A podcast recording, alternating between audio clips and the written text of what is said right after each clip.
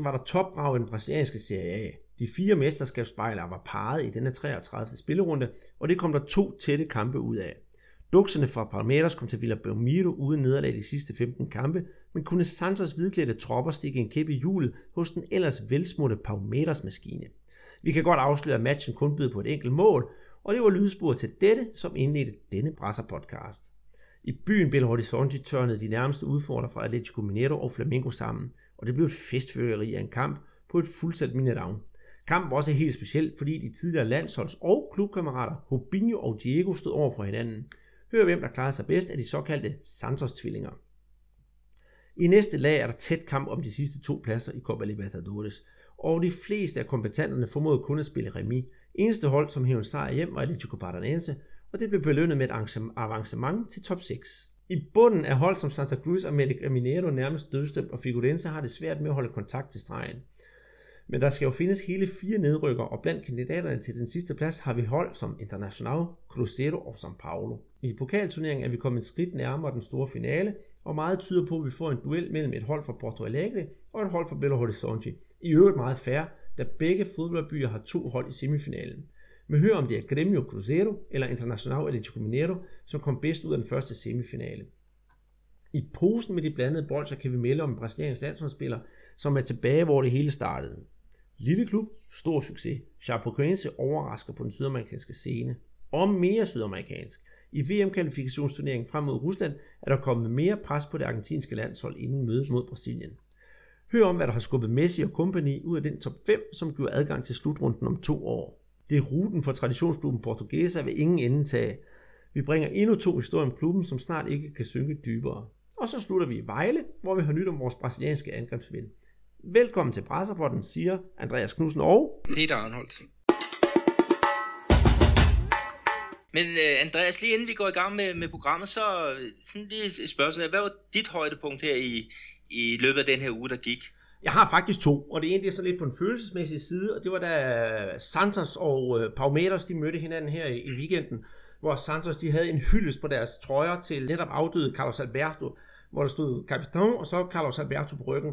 Og det var utrolig, utrolig rørende, og jeg tænkte bare, hold op, jeg vil gerne have fat i sådan en af de der trøjer. Men det lykkedes mig selvfølgelig ikke. Men til gengæld så lykkedes det vores, vores ven André Øsgaard, og det var virkelig en, en, en stor oplevelse. Man havde sådan respekt for den spiller. Det var ja, André Øsgaard, han var på, på selve stadion. Ja, det var det var vores øh, norske, norske ven, øh, Lytter, som, øh, som bor der nede i øjeblikket der. Men han, han var der og havde taget selfies og det hele fra kamp. Og det andet, Ja, det er for helt for egen regning. Det var kamp mellem Flamingo og Atletico Mineiro. Et brag af fodboldkamp. Den skal helt klart ligge på top 5 over fodboldkamp, jeg har set i Brasil, eller brasilianske fodboldkampe i år. Sammen med for eksempel en Granau-kamp og en god Santos-kamp og sådan noget. der. jeg var helt oppe i det røde felt. Der var mange mål, og der var også offside-mål, og vi ser nogle af de der store stjerner, der rigtig fik lov til at brillere. Og det bølgede frem og tilbage. Altså for at komme med et rigtigt banord, det er fandme sådan, brasiliansk fodbold skal være. Ja, det var, det var top underholdning. Det var, jeg var også helt uh, betaget af den, og, og dagen efter i, i Avisen Langs, der blev den jo også ros til, til skyerne den her kamp. Men uh, resultatet, det har du jo ikke afsløret, og det kommer vi jo ind på uh, lidt senere i, i programmet. Ja, det, det gør vi. Og hvad så med dig? Du, du har jo både været i Rio, og så har du været inde og se lokal fodbold. Ja, det kan du tro. Jeg var uh, i fem dage i Rio, jeg fik set uh, fire kampe. Og det, der gjorde øh, mest indtryk på mig, det var, det var også meget apropos øh, det med, med Carlos Alberto Torres. Han blev mindet alle steder øh, med et minut stillhed, og så var der nogle klubber, der lavede noget, noget specielt. Og øh, Botafogo, øh, hvor han blandt andet var, var, var træner og også øh, spiller en kort årrække, de havde simpelthen lavet sådan et øh, kæmpe flag med, med hans hoved på, der hvor der stod Capitan. Øh, og så øh, havde de nogle ballonger, øh, sort-hvide ballonger, og så blev han simpelthen bare sendt til, til himmels øh, inden, øh, inden kampen, og folk de stod op og klappede. Altså det var, det var rørende. Det var også en, en, en kæmpe øh, en hjørnesten i brasiliansk fodbold, som, som gik bort. Men, men han er blevet mindet på, på alle mulige øh, øh, fasonger, så, så det var jeg var meget, meget inde, det var meget, meget rørende. Øh, og øh, jeg, jeg må også øh, melde på den der med, øh, med Atletico Mineiro og Flamengo, det var jo også en, et, et, et, et, en fantastisk øh, fodboldkamp. Men sådan lige for at, at vende tilbage til, til det med Carlos Alberto Torres, skal vi så ikke lige uh, spille øh, spiket fra, fra det der fantastiske mål, han lavede i VM-finalen i øh, 1970 til ja, målet til 4-1 mod øh, Italien. Jamen, det synes jeg bestemt, vi skal. Og så skal vi så kigge på ligaen bagefter? Det gør vi i hvert fald. Pelota Pelé, Pelé dominou, Carlos Alberto está livre, correu, Carlinhos atirou, gol!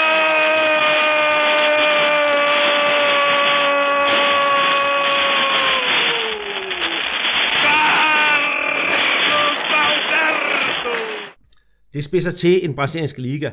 33 runder er spillet.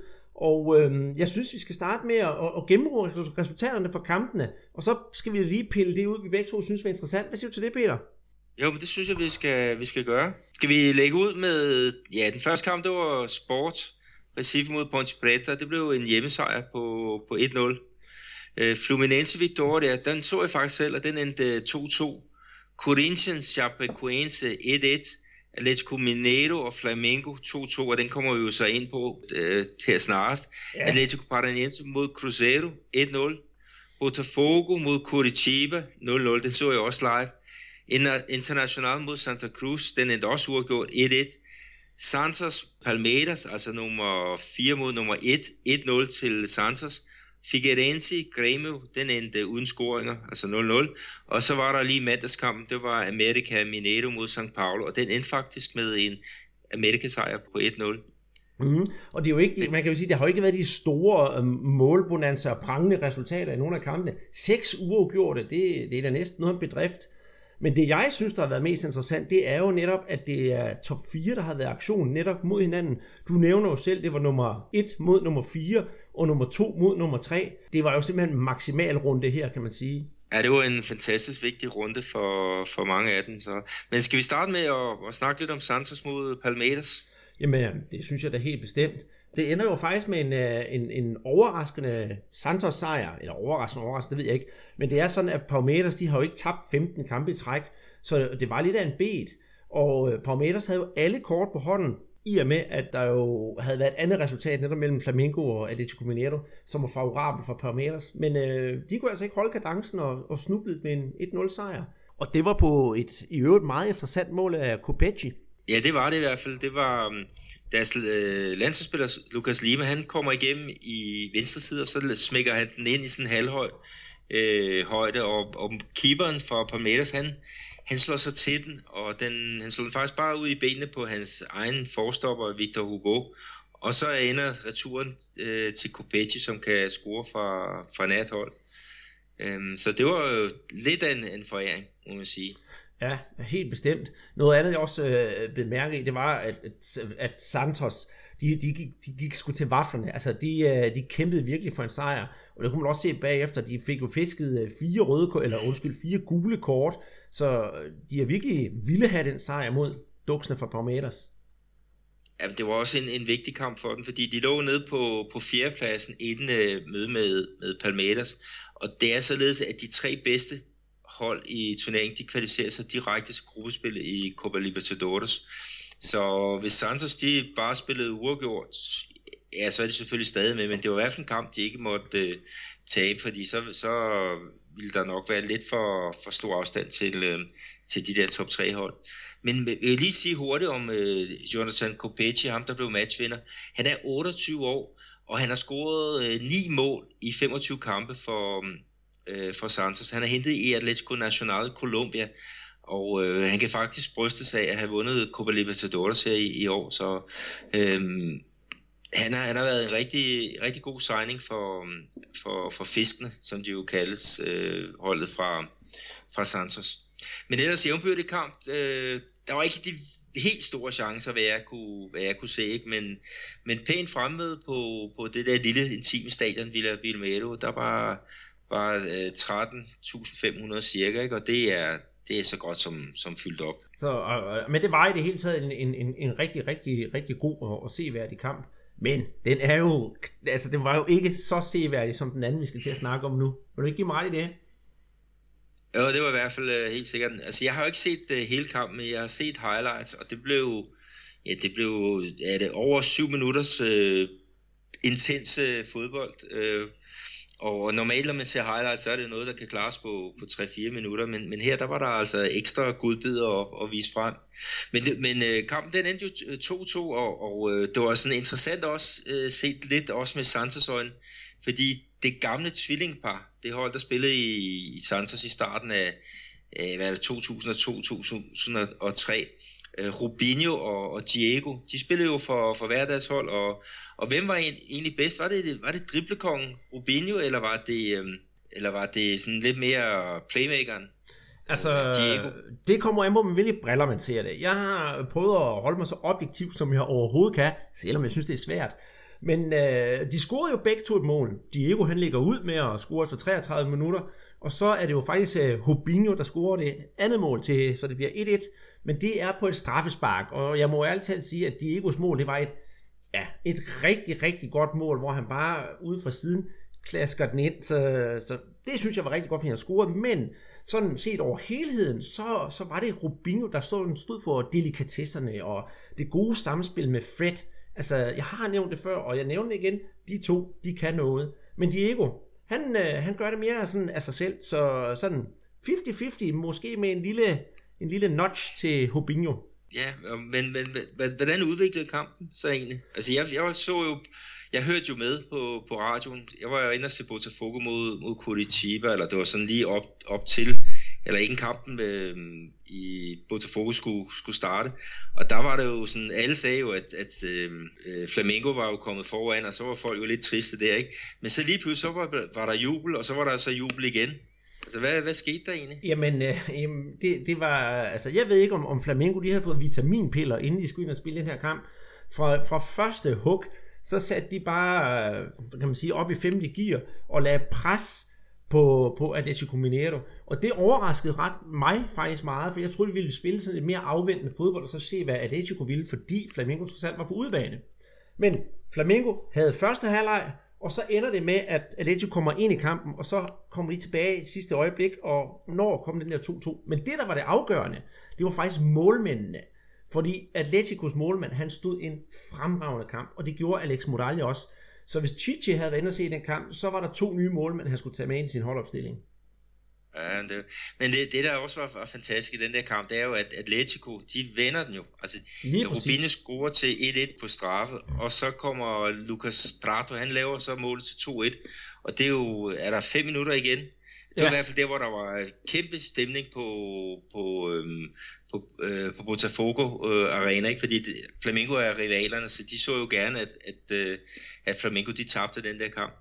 Øh, og så alligevel, så var jeg da lidt overrasket, da, da resultatet kom, kom op. Ikke? Alligevel nåede øh, Flamengo at, at få det ene point med hjem, og det var så en, en anden fyr, vi har snakket meget om. Paulo Guerrero, så altså, sidst, sidst i kampen, tre mål på, hvad er det, 8-9 minutter, det, det var virkelig fantastisk, og man sad der og holdt op, som jeg sagde, ender det her aldrig. Så alt i alt en øh, super kamp, hvor, som jeg siger, gid vi havde flere af den slags i Brasilien. det, ja, det, det er altid godt, når der, der, der er mange mål, og der er de, de der de, de kampe, der skifter i stillingen hele tiden.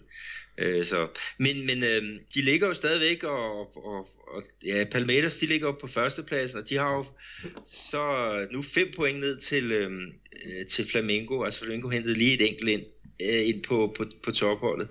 Men vi prøvede lige at, at sætte os ned og så se på de, de resterende fem kampe. Altså, hvad ligger der egentlig øh, af, af faldgrupper for, for de to mandskaber? Øh, ligger det til Palmeiras at blive mester, eller kan Flamengo godt øh, hente de der øh, de fem point? Så, um, ja, og jeg har, og jeg har fået lov til at, at vælge først. Så for ikke at skulle være partisk, så har jeg taget øh, Palmeiras træner Kukas briller på, for at se, hvad jeg kan få ud af point i de sidste kampe. Og øh, dem, nu siger jeg, fordi jeg leger Kuka, jeg skal møde Internacional, og så skal jeg møde Atletico Mineiro, Botafogo, Chapecoense og øh, Vitória. Og øh, det er jo både godt og skidt. Altså Internacional, det er altså en, øh, en såret løve, I skal møde, som ligger nede i bunden. Så det kan gå begge veje, og jeg tipper faktisk, at øh, de sætter point til. Et point der. Og så tror jeg også, at øh, de taber point til øh, Atletico Mineiro og Botafogo, mens at de to sidste kampe mod Chapecoense og Vitória, der høster de fuld hus. Så jeg tipper, at i de sidste, sidste fem kampe, der høster de så syv point. Der er jeg mere positiv. Jeg er sikker på, at de skal nok klare internationalt hjemme i, i egen hule. Øh, og det samme gælder også Botafogo, selvom Botafogo også har masser at spille øh, på der. Øh, til gengæld, så, så er jeg enig, så tæver de ud til Atletico Mineiro, men, men det, som jeg har regnet mig frem til, det er, at de får 12 point i, i de sidste fem kampe, og, og dermed bliver de så også mestre. Jamen, uh... Men det får vi jo se. Det er ja. jo fem point, og så har de jo en betydeligt bedre målscore end, øh, end, øh, end Flamengo, selvom om det første, der, der bliver regnet med, hvis pointene er, er lige, det er jo antallet af sejre. Ja, altså egentlig burde jeg jo censurere det her væk, når jeg skal sidde og klippe det sammen bagefter, men øh, jeg, er, jeg er ikke enig med dig i pointantallet, men jeg er altså enig med dig i sejren, for 5 point, det er næsten umuligt at hente. For skal vi kigge på lidt på Flamengo? Ja, de, har øh, tre hjemmekampe, og det er mod øh, Botafogo, altså lokalrivalerne, og så er det mod Curitiba, der ligger og kæmper øh, mod øh, nedrykning, og så er der så Santos, der er også en af mesterskabsaspiranterne. Øhm, to udkampe, det er America, Mineiro, som er bundproppen, og så er der Atletico Paranaense, øh, som har det, den der kunstbane, som, som ja, det er sindssygt svært at få point der. Men jeg har sagt, at Botafogo vinder, den vinder de, øh, Curitiba vinder de, Santos, der får de måske ja, 1 til, til 3 point. Jeg tror på 1 point. Amerika, den slår de også ud, øh, og Atletico Paranaense, der tror jeg altså kun på, på 1 point. Øh, Atletico, de kæmper om at, at komme med til Copa Libertadores, så, så det, det bliver en svær modstander. Så jeg har regnet frem til, til 11 point. Det har jeg også, bare ikke med helt de samme resultater, men øh, lad det nu ligge. Ikke fordi vi allerede skal fejre det nu, men øh, ja, som sagt, det bliver nok Palmeiras. Men jeg synes, at Flamengo skal bestemt ikke gå grædende for spisebordet. Altså, jeg tror ikke, der var nogen, måske kun de vildeste optimister, der havde satset på, at de skulle være med i topkampen i år, at så de ender på en anden plads. Det er der ingen, der kan klandre dem. Tværtimod, det synes jeg kun, de skal være stolte af. Og de har faktisk øh, kørt det meste af sæsonen med en, øh, ja, en øh, U20-træner øh, ved roret, ikke? og det, det er jo også øh, noget overraskende, at han kunne, kunne styre de der store navne, som øh, Paulo Guerrero og, og Diego øh, blandt andet ikke, øh, øh, fremad. Men, øh, men øh, det, det er flot arbejde af, af Flamengo, og nu må vi se, om, om de kan hente de der øh, point der, men jeg, jeg tror det næppe. Men skal vi kigge øh, øh, lidt længere ned, altså vi har jo Palmeiras med 67 point, og så har vi Flamengo med 62. Santos, de ligger et point efter, altså de har øh, 6 point op til øh, Palmeiras, og så har vi Atletico Mineiro, som har 7 point op. Og ja, de kunne måske også godt øh, blande sig lidt, men altså, jeg tror, det bliver en duel mellem Palmeiras og, og Flamengo. Ja, det tror jeg også. Og så øh, Santos og Atletico, de skal så fordele sig, hvem der skal være nummer, nummer 3 og 4. Og det kan være lidt hip som hap. Så øh, skal vi sige, at det er, de, det er de fire første, vi har fået fordelt. Det er vigtigt med den der top 3, ikke? fordi som vi tidligere har sagt, at hvis du bliver nummer 4 i rækken, så, så skal du ud og spille kvalkamp for at komme med i gruppespillet til Libertadores. Så, så der er masser at spille for, for, for de der hold. Men mm. øh, de, de, det er dem, der udgør top 4, og, og sådan ender det også. De ender også i top 4, de her øh, fire hold. Men de to sidste pladser i Copa Libertadores, altså det nye, netop med 5. og 6. pladsen, som også skal kvalificere sig, der har vi jo så Botafogo og Atletico Paranaense. Men, men, men, vi har jo faktisk andre hold, der presser sig på. Altså Botafogo med 54 point, og så på 4. pladsen. Men helt nede på 9. pladsen, der har vi faktisk Fluminense med 48 point, og de kan alle sammen nå op og blande sig i den strid. Øh, hvad, hvad er dit bud? Vi har jo selv snakket om det der med Corinthians Fluminense. Ja, det har vi, og øh, jeg så selv øh, Fluminense her øh, spille mod Vitoria, ikke? og de, de har 2-1 ind til øh, et par minutter før tid, så, så de mistede øh, to dyre point. Det var Marinho, der, der scorede for Vitoria, og igen Vitoria, som kæmper ned i, i bunden, ikke? så der er jo ikke rigtig nogen, nogen lette kampe. Og, og de hold, vi snakker om her, øh, der var der også bemærkelsesværdigt, at de spillede alle sammen uafgjort, undtagen Atletico Paranaense, som vandt øh, hjemme 1-0 over, um, over Cruzeiro. Mm. Øh, øh, så, så, så de kører meget, meget tæt, men altså Botafogo, øh, jeg ved ikke, om de kan, kan, kan klare det, det hele vejen. Altså nu spillede de kun 0-0 mod Curitiba, øh, en kamp, som de burde vinde på, på papiret.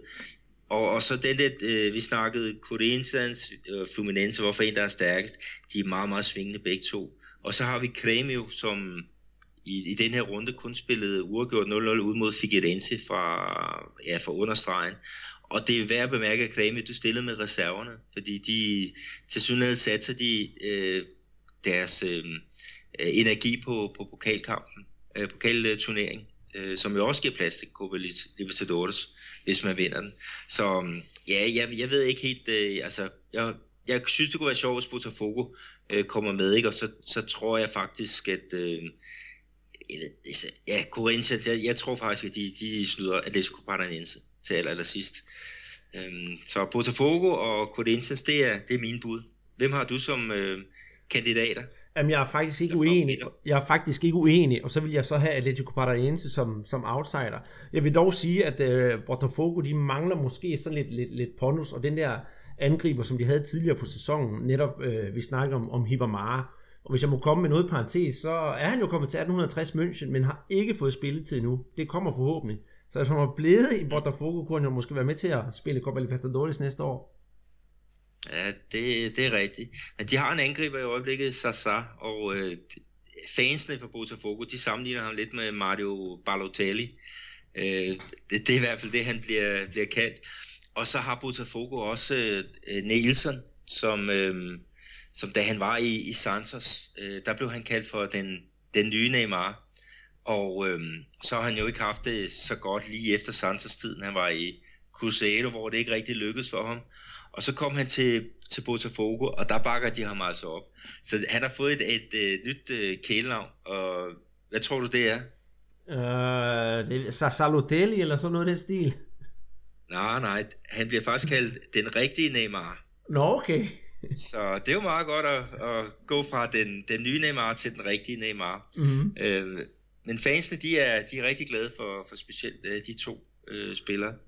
Og de, på den der kamp, jeg var inde og se, der var jo 15.000 tilskuere, ikke? Og, og det er jo faktisk i din gamle baghave, øhm, derude på, på øen, tæt på, på lufthavnen. Og der er det sådan en lille stadion, som portugiser har, ikke? og der var plads til, øh, jeg tror, der var plads til 16.000, ikke? så der var næsten fuldt hus, og, og fed stemning, altså det må man sige. Ja, jeg var meget, jeg var faktisk rigtig misundelig på dig, det må jeg være ærlig om. Hvis vi så vender hele turneringen om, som rent bogstaveligt, skal vi så kigge på holdene i bunden? Det skal vi, ja.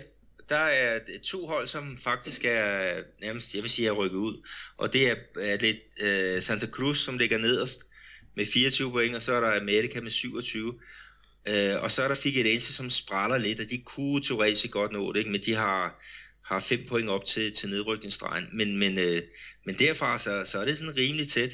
Jamen, øh, helt bestemt, helt bestemt. Og hvis jeg må have lov til at komme, komme med bud nu her, hvor vi kommer så langt frem på, på de endelige nedrykker, så tror jeg faktisk, at det er de fire, der ligger her nu, altså Victoria, Figueirense, America Santa, som rykker ned. International, Curitiba, Sport, de skal nok klare sig. Det er, det er mit bud. Ja, og Cruzeiro og São Paulo, altså de, de hold, der ligger nummer 12 og 13, de kan altså heller ikke undsige sig den der nedrykningsfar. Altså der er kun 6 point ned for, for et hold som øh, São Paulo, ikke? Og, øh, og der er altså fem runder igen. Så, så de skal til at tage sig sammen. Og São Paulo, for, for lige at nævne dem, øh, de spillede jo mod øh, ja, nummer næst sidst her i, i, i går, ikke? og, og øh, det blev et nederlag på, på 1-0. Øh, meget overraskende for, for mig. Altså, São Paulo, hvis de havde vundet en kamp, så kunne de måske lige snuse lidt til den der top 6, ikke? Øh, men nu, nu, nu ligger de og, og, og ruder der, ikke? Og, og skal kigge mere ned end op. Så det var, det var en rigtig trist uh, mandag for São Paulo-fans. Ja, men kunne de have gjort det bedre? Altså hvis man kigger på statistik, så var det dem, der sad på hele kampen. Ja, og de har også øh, de fleste chancer, øh, men øh, Amerikas målmand, Jean øh, Ricardo, han, han havde altså et, blandt andet en, en dobbeltredning, som, som øh, var, var helt utrolig. Øh, men øh, Amerika, de kommer foran midt i første halvleg, og så pakker de sig ellers sammen, og, og så overlever de øh, resten af, af matchen. Øh, og, og der var hele 5.000 tilskuere på Independencia her i, i går, ikke? og det er, jo, det er jo flot, når man tænker på, at der, der plejer at være omkring 1.000-2.000. Men altså, São Paulo, de har også mange fans her i, i Minas Gerais, mm-hmm. så, så der var pænt besøg på udebanetribunen. Mm. Og så vil jeg også sige, at de her bundkampe, selvom Santa Cruz er, er rykket, ned, rykket ned, så spræller de jo stadigvæk lidt, fordi de fik jo en uafgjort mod International, og det var et resultat, som faktisk ingen af klubberne kunne bruge til noget. Ej, det er skandale af International, som, som er et af de, de store øh, klubber, og et af de hold, som aldrig nogensinde er, er rykket ud, at de ikke kan slå øh, Santa Cruz på hjemmebane, det er, det er simpelthen over min øh, forstand. Øh, de har haft en, en dårlig smag i munden øh, efter den match, helt sikkert. Jamen det, det tror jeg, men det, de må op på hesten igen, der er jo ikke andet for. De har jo så en kamp mod duksene her i næste runde, og apropos det, øh, inden vi går til det, skal vi så kigge på toplisten, topscore-listen? Ja, top, ja, hvis vi tager, øh, hvad er det, top 9, jeg vil sige, Fred han fører, han er jo fra Atletico Mineiro, øh, han scorede ikke den her øh, weekend, så Rubinho, hans holdkammerat, han scorede jo, han er så op på, på 12 mål, Fred havde scoret 13, så er der fire, der har scoret 11 mål, det er William Potter fra Ponte Preta, Gabriel Jesus fra Palmeiras, som jo ikke er gået noget i stå, Sasa fra Botafogo, ham der blev kaldt Balotelli, og så er der Diego Sosa fra Sport Recife. Og så er der så tre mand med, med 10 mål. Mm-hmm. Det, er, det er Bruno Rachel fra Chapecoense, som faktisk scorede i deres kamp. Et et kamp med Corinthians. Victor Bueno fra Santos. Og så um, Graffiti, den rutinerede øh, målrev fra, fra Santa Cruz. Han er også noteret for, for 10. Mm. Så.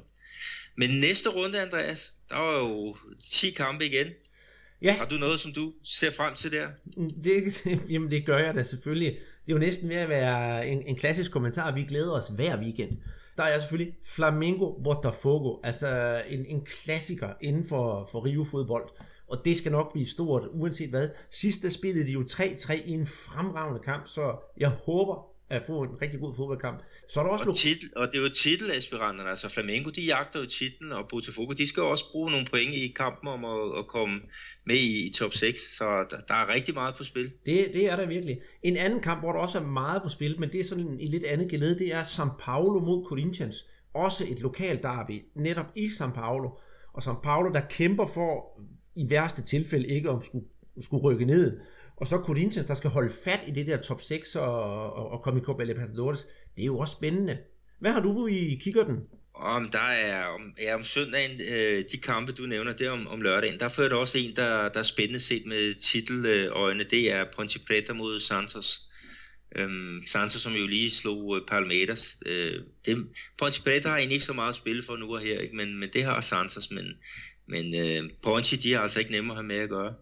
Palmeiras mod International, det er jo titelaspiranterne mod Inter, som skal bruge point i, i bundkampen. Den ser spændende ud. Uh, Cruzeiro mod Fluminense. Cruzeiro skal også bruge point for at komme rigtig væk fra bunden. Og Fluminense, de uh, jagter jo top 6. Uh, øh, ja, så det kan jo blive ved. Atletico Mineros, de spiller ud mod Curitiba. Det er uh, bundhold mod uh, en af titelkandidaterne. Ikke? Så, så der, er, der er rigtig meget at, at, at se frem til. Ja, det kunne være, at vi næste uge skulle vente om at sige, at nogle kampe, vi ikke prioritere. det kunne være hurtigt. Ja. Nå, men, øh, men det bliver i hvert fald øh, det, det er, en, er det en 34. spillerunde, som er spredt ud over øh, øh, hvad er det, lørdag, søndag og mandag. Der er lige Cremio Sport, der bliver spillet om, om mandagen. Ja, og hvis det er helt gralt, så har vi jo faktisk fundet en nedrykker. Men øh, lad os se, hvad sker næste uge. Vi glæder os, Peter.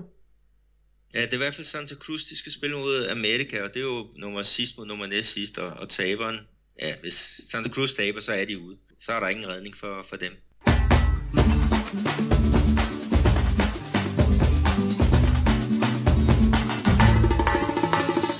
Vi har snakket om det før, og øh, nu har kampene været i gang i semifinalerne i den brasilianske pokalturnering. Og øh, som sagt, så har det jo været to hold fra hver sin by, vi har mødt fra Porto Alegre og fra Belo Horizonte. Øhm, hvordan gik det så de der to kampe, Peter? Jeg kan jo så sige så meget, at øh, vi får nok får en, en finale med et hold fra hver by. Ja, det var så også meget fair. Men den første kamp, det var jo Cruzeiro mod Grêmio, og den endte med en øh, sejr på 2-0 til gæsterne fra, fra Grêmio. Og det var, en, det var ellers en jævnbyrdig kamp, men, men øh, den vil helt sikkert blive husket for, for åbningsmålet. Det er Luan, ham der var med på det brasilianske OL-vindende hold her i, i august måned. Øh, det, det er ham, der, der åbner ballet, men øh, det er det er et fantastisk mål. Altså, Grêmio, de har 23 afleveringer i træk. De holder modstanderen fra at, at røre bolden i over et minut. Og så ender den altså for fødderne af, Luang lige inde i, i, i feltet. og han sparker den så, altså sparker dybt i bolden, således at den, den flyver simpelthen i en høj bue og, og, øh, og ryger ind i den, den fjerneste trekant. Det er, det er så godt, øh, godt lavet. Øh, det, hvad hedder det, det der mål, ikke? jeg kom til at tænke lidt på det mål, som Ronaldinho scorer mod, øh, mod Chelsea, da han spillede for Barcelona. Jeg ved ikke, kan du huske det, hvor han, han sådan, sådan venter lidt der, og så chatter han sådan til den.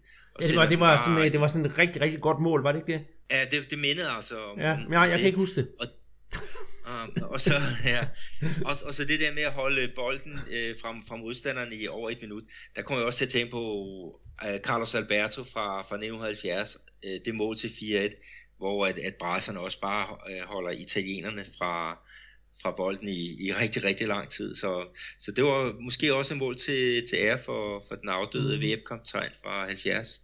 Målet til 2-0, det blev sat ind med, med en halv øh, ja, i 30 minutter igen af det, ja, og det er så Douglas, øh, deres øh, playmaker.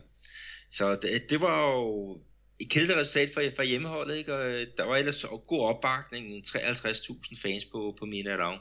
Men uh, den, den bliver svær at, at, at vinde, så jeg, jeg tror Kremio, de, de kan arbejde færdigt i, i den her uge. Ja, nu skal jeg være ærlig. Den anden kamp. Ja, øh, det var så international mod Atletico Mineiro. Og øh, Atletico Mineiro, de er åbenbart ustoppelige, fordi ligesom i, i, i ligaen, de har nogle gode resultater, så havde de også mod International og vinder 2-1. Og det skulle være en underholdende affære for, for, for over 30.000 mennesker, der var mødt op på Better Hiu for at se det. Målet blev scoret af Otero fra, fra Venezuela, og øh, det var Lucas Prato, der, der lagde det op. Og, men øh, der er vist det med, at øh, Fred han ikke rigtig er med. Det er rigtigt. Han har spillet pokalfodbold for Fluminense, så, så han er simpelthen spærret i, i den her turnering. Men det er jo så også luksus for, for Atletico, at de har så to øh, rigtig dygtige angriber, altså Lucas Prato og så Fred. Øhm, jeg vil så også lige tage med, at det var faktisk øh, Lucas Prato, som afgjorde øh, kampen her. Øh, Otero, som du fortæller, bringer Atletico foran. Øh, så William, som også var med på OL-holdet her i, i august måned, han udligner så for international på straffe. Og så Prato, han, han sikrer sejren kort før tid på, på et kontraangreb. Øh, så øhm, må ikke, Øh, må ikke øh, Atletico, de, de ordner paragraferne. Og den skal faktisk ikke spilles på Mineirão. Den skal spilles hjemme på det, det lidt mere intime stadion, Independencia. Øh, og der bliver, der bliver fuldt hus. Øh, der bliver de der 24-26.000 tilskuere. Ja, og så for at runde pokalturneringen af, skal du ind og se en af kampene? Øh, nej, jeg, jeg tror ikke, jeg, jeg tager, jeg tager ind og, og ser Atletico mod, mod International. Øhm, det, det tror jeg ikke, jeg ser den på, på fjernsynet. Men det er jo vigtige kampe, ikke? fordi at, øh, når vi snakker om det med vinderen af den her turnering, ikke? Der, der er der jo en plads i Copa Libertadores 2017, som, som lokker. Og det er jo direkte i gruppespillet, så, så det er også derfor, at Grêmio, de, de ikke, ja, de spiller faktisk med B-kæden i, i Serie A, ikke? og så, så ruller de så løs her i pokalen. Det bliver du nødt til, og for at bruge et uh, udtryk, jeg tror det er sportskommentatoren Erik Nielsen, der brugte det, de satte sig simpelthen hat, kat og regnfrakke på at, at komme afsted i turneringen. Så det, jeg tror nok, at de har en stor chance for at vinde den.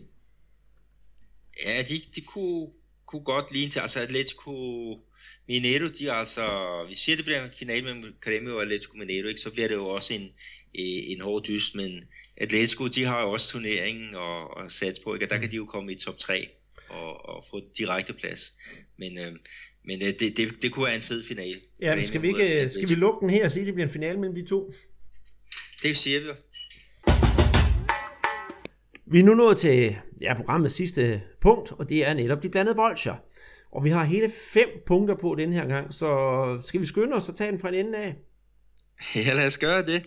Den første, det er jo øh, Jo, øh, den gamle landsholdsangriber. Han er jo tilbage, hvor det hele startede.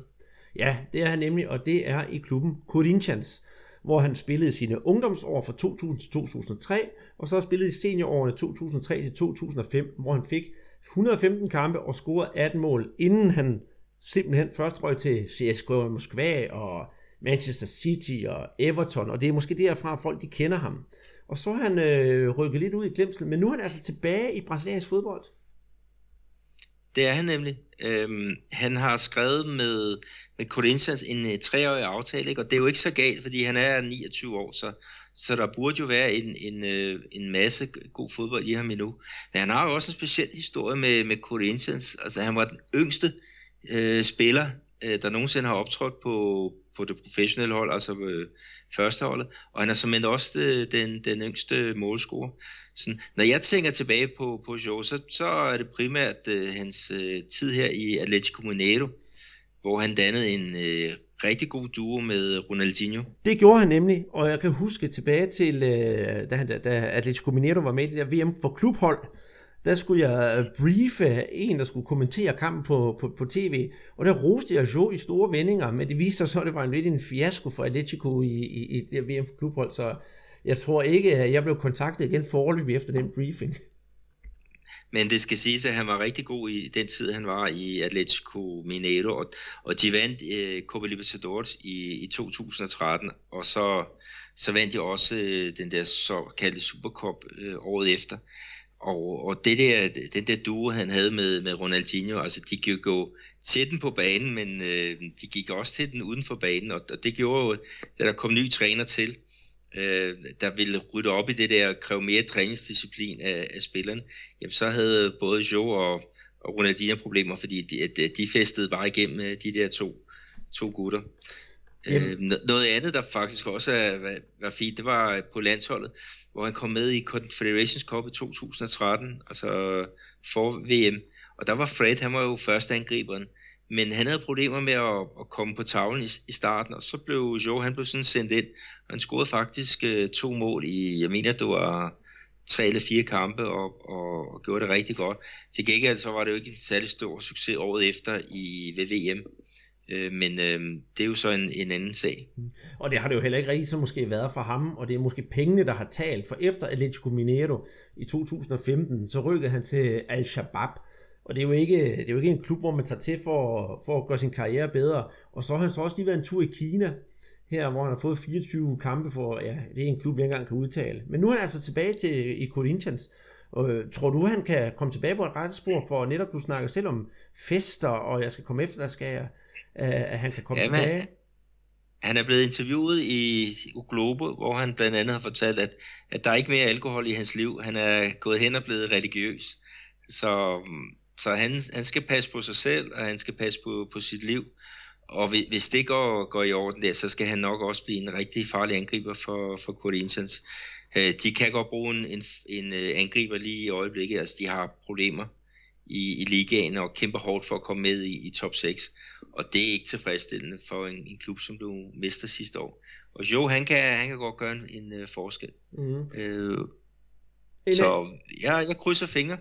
Jamen, øh, det gør det bestemt også. En anden klub, som uh, måske kunne bruge en som show, eller i hvert fald bruge en, der, der kan score nogle mål og, og få gang i tingene, det er jo Chapecoense.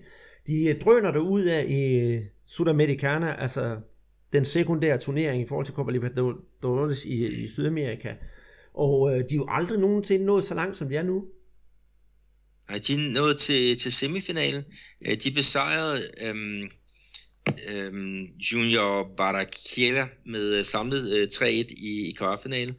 Og så skal de spille semifinalen mod øh, San Lorenzo, Pavens hold, som øh, ja, jo har FCK-floppet Musis øh, på holdet.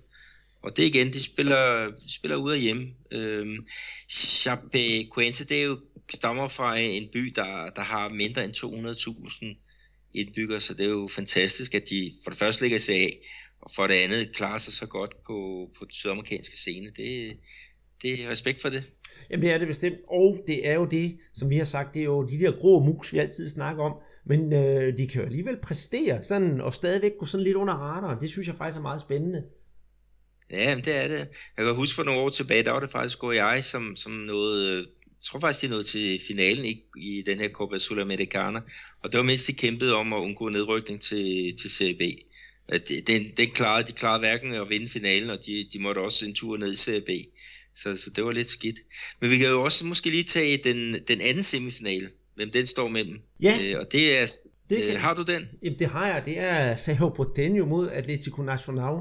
Og øh, Sergio Porteño, dem har vi faktisk også snakket om tidligere. Var det ikke noget, vi snakkede om noget, noget Copa Libertadores, har de også været ind over. Så det er jo heller ikke sådan hvilket som helst, altså ukendte hold, der er med i den turnering. Ja, og Atletico Nacional fra Colombia, de var jo hvad var det, i, i, var det i september måned, tror jeg det var, der vandt de jo Copa Libertadores. Øh, og øh, det kunne godt tyde på, at, at de går, går helt til tops også i, i den her turnering. Øh, de, vi snakkede også tidligere om, om Santos, der havde, havde købt øh, Copaci i, øh, i netop øh, den her kolumbianske klub, så, så de, de har noget potentiale, øh, og de kan godt øh, vinde den her turnering. Helt bestemt, og øh, skal vi lige runde af, hvornår kampen er? Det er, jo af, det er jo forskelligt afhængigt af, hvor vi bor. Du er jo i Brasilien lige nu, og jeg er i Danmark. Øh, så skal vi tage de danske tider? Ja, det kan du jo godt. Så vil sige natten til, til torsdag. Ja. Og natten til onsdag. Ja, den du. Der, der, der spilles kampene, så det er kvart i et dansk tid, og det er jo så, ja, der er tre timers forskel nu, er der ikke det? Jeg har tre timer jo. Ja, så det er jo sådan en aftenkamp, både for natkamp for dig, og, eller for mig, og aftenkamp for dig. Ja, så. Den tredje øh, ting, det er faktisk øh, på landsholdsniveau. Fordi den, i den sydamerikanske VM-kvalifikationsturnering, der har det vist sig, at Bolivia de har brugt en ulovlig spiller. Øh, det var øh, det er en stopper, der hedder Nelson Cabrera, som er født i Paraguay. Han blev så nationaliseret og blev så brugt i, i landskampe mod øh, Peru og mod, mod Chile. Men det viser sig, at han er ikke øh, lovlig. Øhm, han skal have boet fem år i, i træk i Bolivia, og da han kom til landet i 2013, så, så mangler der jo lidt, så, så der, der er, er nogle, øh, nogle kampe, som er, er blevet, øh, ja, har fået nogle, nogle 3-0 sejre. Og, og det har jo øh, blandt andet betydet, at Chile og Peru, de har fået øh, nogle gode point. Men altså, ja, det er jo irriterende, at der skal være sådan nogle... Øh, Øh, kan vi, det, er jo ikke, det er jo ikke en skrivebordsdom, det kan man godt kalde det, men at der skal være den slags fejltagelser, så det hele bliver rykket. Men hvis vi skal se det fra øh, sådan helt objektivt, så betyder det måske ikke så meget for Bolivia, fordi de lå alligevel og rode rundt ned i bunden af turneringen. Ja, men det har været rigtig, rigtig godt for, for Chile, fordi at, at øh, med de to ekstra point, som de har fået. De spillede oprindeligt øh, øh, uafgjort med Bolivia. Så rykker de op på andenpladsen. Og det betyder faktisk, at Argentina, de var ned som nummer 6.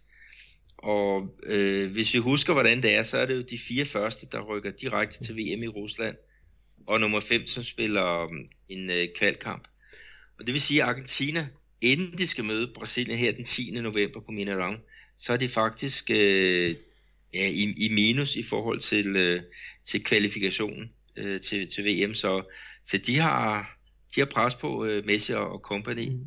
Skal vi og jeg kan så sige, at, øh, at øh, der er allerede solgt 52.000 øh, billetter på, til kampen på, på Mina mm. så, så der bliver, der bliver pres på. Skal vi få en god ordens skyld lige tage uh, toppen efter 10 runder? Lad os gøre det. Yes, vi har Brasilien på førstepladsen med 21 point, derefter Uruguay med 20 point, Ecuador med 17, Colombia også med 17, og så Chile her med 16, Argentina med 16 og Paraguay med 15. Så ja, det kan jo næsten ikke blive mere spændende. Nej, der har været det øh, 10 hold i, i den her sydamerikanske VM-kval, og øh, det betyder, at der mangler altså 8 kampe, så, jeg siger, Brasilien og, og Uruguay er på, på ret kurs, og så, så bliver der altså et, et hundeslagsmål mellem øh, de der øh, sidste fem klubber, du nævnte om, om de to øh, direkte pladser, ikke? Og, men så sendte også kvalpladsen. Mm-hmm. Skal vi videre i, i bolsjebutikken? Ja, fordi vi, der er kommet nyhed om, om uh, Portuguesa, den der klub, som vi snakker om tidligere, som, som rykkede øh, øh ned i CD. Ja, og, og for at gøre ondt værre, så har, hvad hedder det, ja, det både, ikke det brasilianske fodboldforbund, men den brasilianske sportsdomstol, de har bortdømt dem, så de til næste år i sæson 2017 ikke må spille henholdsvis i uh, statsturneringen São Paulo, og de må heller ikke deltage i uh, den brasilianske pokalturnering. Og det er den simple grund, at de skylder ca. 300 millioner kroner væk. Og det er da noget af en slat. Ja, jeg ved ikke, hvordan de vil få, få det beløb uh, finansieret. Øhm, men øhm, de har jo et, et rigtig uh, godt anlæg, uh, det, og uh, jeg ved faktisk ikke, om det er klubben, der ejer det. Men det kan da godt være, at, at de skal jeg bliver nødt til at, at sælge det. Og det er jo ikke, øh, altså, altså, det er jo ikke hvilken som helst klub. De har jo uh, noget af en historie, og de har også vundet en del uh, turneringer. De har tre gange vundet det uh, mesterskabet i, i São Paulo, og så vidt jeg husker, så har de også engang blevet nummer to i den brasilianske liga. Ja, det kan, kan godt passe. Altså, de, det er i hvert fald en af de der øh, rigtig traditionelle øh, klubber, som, øh, som vi har hernede, og som navnet siger, så, så har det jo portugisisk øh, oprindelse, øh, ligesom øh, Vasco da Gama. Ja. Og, øh, øh, men der, der håber, at de kan få, få, få lavet en eller anden øh, mirakelkur, sådan at de kan komme på banen igen, fordi at, øh, jeg har været inde på det her stadion i, i, i São Paulo, ikke? Og, og det er det er sgu rigtig, rigtig hyggeligt øh, øh, stadion, og øh, øh Søn er sådan en, en traditionsklub, den, øh, den på, på, på sådan en øh, derute. Ja, jeg kan sådan som med kurioser netop sige, det med storklub, at de, de på et tidspunkt, så snakkede man faktisk om, at i helt i lang tid siden, at Diego Maradona, han skulle have spillet der.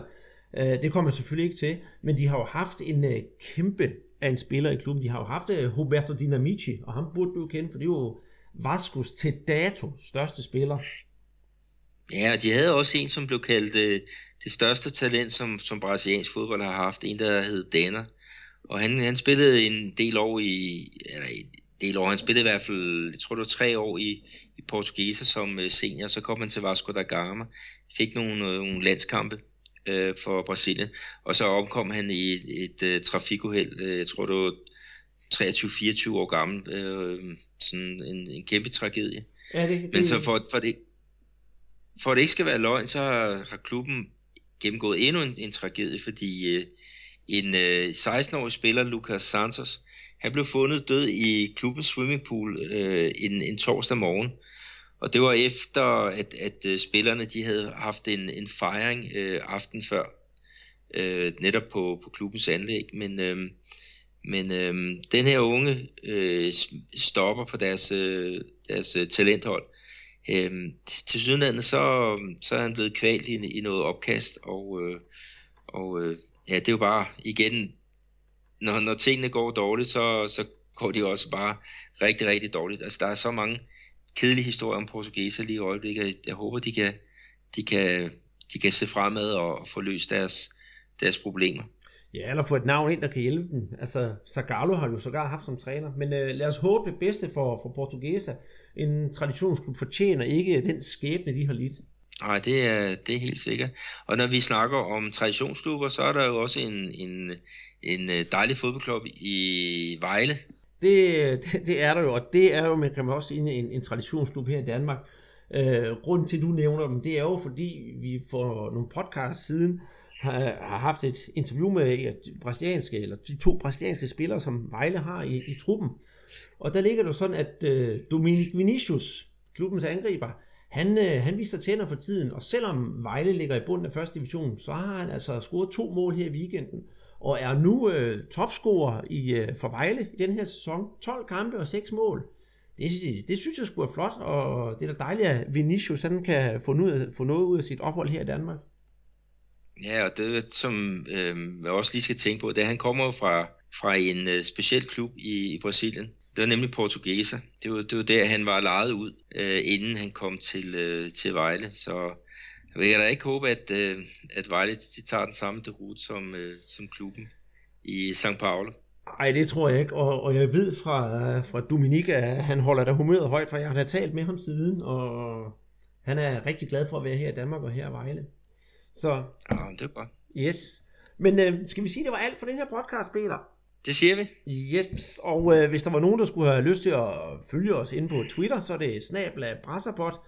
Gå ind på øh, iTunes eller SoundCloud, og så giv os et tommelfinger opad. Fortæl os, hvad kan, vi kan gøre bedre. Skriv til os på brasserbold, snabla brasserbold.dk. Tusind tak for i aften, siger Andreas Knudsen og Peter Arnholdt.